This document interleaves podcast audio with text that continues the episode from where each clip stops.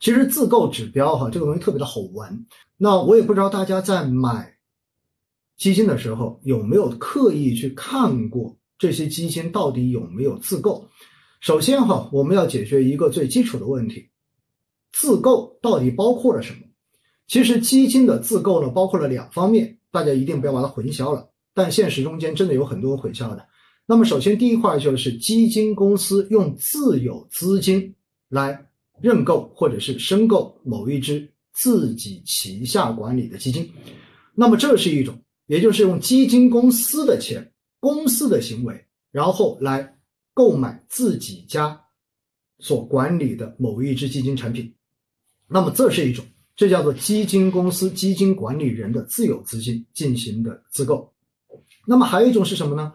还有一种是基金公司的员工，哎，就是这家公司的员工自己掏钱买本公司的基金，那么这是另一个层面的自购，大家记住了没有？这是两个完全不同的概念哈，一个是基金公司的官方行为，公司行为。用公司的自有资金来买自己旗下的基金，而另外一个是基金公司内部的员工。那么这个员工包括了什么呢？包括了高管，包括了基金经理，也包括了呃其他的所有的工作人员。只要是注册在就是在这家公司工作的，那么这些员工自己掏自己的钱去买基金，那么这是另外一个层面的。所以自购可能大家平时完全没有意识到，它是两个不同的概念。那。如何去查到基金公司是否有自购自家的基金呢？大家知道吗？很多人跟我说，哎，在去年哈，我当时有邀请我们的一个基金经理，行业主题的基金经理来上我的直播。上完直播之后呢，在直播中间他就讲到说，他每个月留下来的钱都不会存银行，基本上全部都用来投资自己所管理的基金。那么这个东西说出来之后呢，肯定很多人就觉得哇不错，基金经理的话自己都买自己的基金，对不对？挺有信心的，蛮好的。而且呢，呃，从本质上说叫做和投资人的利益进行了深度的捆绑，对不对？也就意味着，如果他自己的基金管理的好的话，那回过头来呢，自己也能赚钱；而如果管理的不好的话呢，自己的钱也会有损失。所以呢，基金经理的这种自购行为，应该说投资者是喜闻乐见的，而作为我们自己也很喜闻乐见。结果呢，后来。呃，当季的这个季报我记得很清楚哈，就季报出来之后，就有人呃在各个频道后面来 diss 我，啥意思呢？人家就呃在上面评论说，哎，那个某某某基金经理说他自己有买自己家的基金，但是我看了一下季报中间有一项，大家知道季报中间哈，我告诉大家哈，季报中间大概是在哪一项呢？大概是在第七个部分，在之前。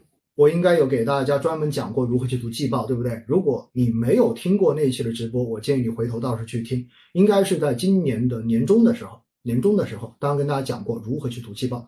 那么在季报的第七部分，有一个部分叫做什么呢？叫做基金管理人运用固有资金投资本基金的情况。那么结果在这里的话呢，它一个表格，表格中间有一项叫做什么呢？叫做报告期末持有本基金份额占基金总份额的比例是多少？结果呢，很多人就说，哎，那个基金经理说要买自己的基金，结果我看了季报，季报显示这个第七部分是显示零，根本就没有买。哎，这个基金经理骗我，这个基金经理是说假话。我告诉大家哈，这种说法对不对？不对。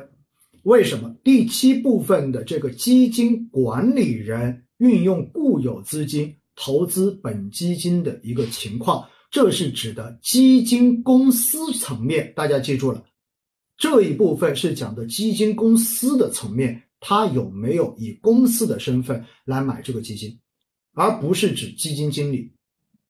因此，如果大家以后再看季报中间发现了这一部分，如果有的话，这是代表基金公司有买自家的这一只基金。那基金经理有没有买？基金公司的员工有没有买？这个在哪里看呢？哎，这个有，这个在季报中间是没有的。大家记住了，季报中间是没有这个信息的。但是，但是在基金产品的中报和年报中间，大家记住没有？这是一个非常重要的知识点哈。在基金的中报和年报中间会有这个内容，叫做什么呢？叫做期末基金管理人的从业人员持有本基金的情况。所以大家听到没有？在基金的中报跟年报中间，它就会有基金管理人的从业人员持有本基金的情况。所以，如果你们想要看基金公司内部人员、基金经理们有没有持有某一只基金，是要看基金的中报和年报才能看得到的。而在季报中间，你只能看到基金公司有没有以公司的这一个名义去。购买去持有这一只基金，所以这是今天要跟大家讲到最重要的一个知识点，清楚了吗？如果你要看基金经理有没有买，如果你要看基金公司内部的员工有没有买，请你看基金的中报和年报。在之前我一直没有特别去强调这两个报告，因为这两个报告呢，说实话，它是把财务的相关的一些细项的分析、细项的报告全部都把它加进去的，因此的话呢，这两个中间会有基金。从业人员本身买基金的情况。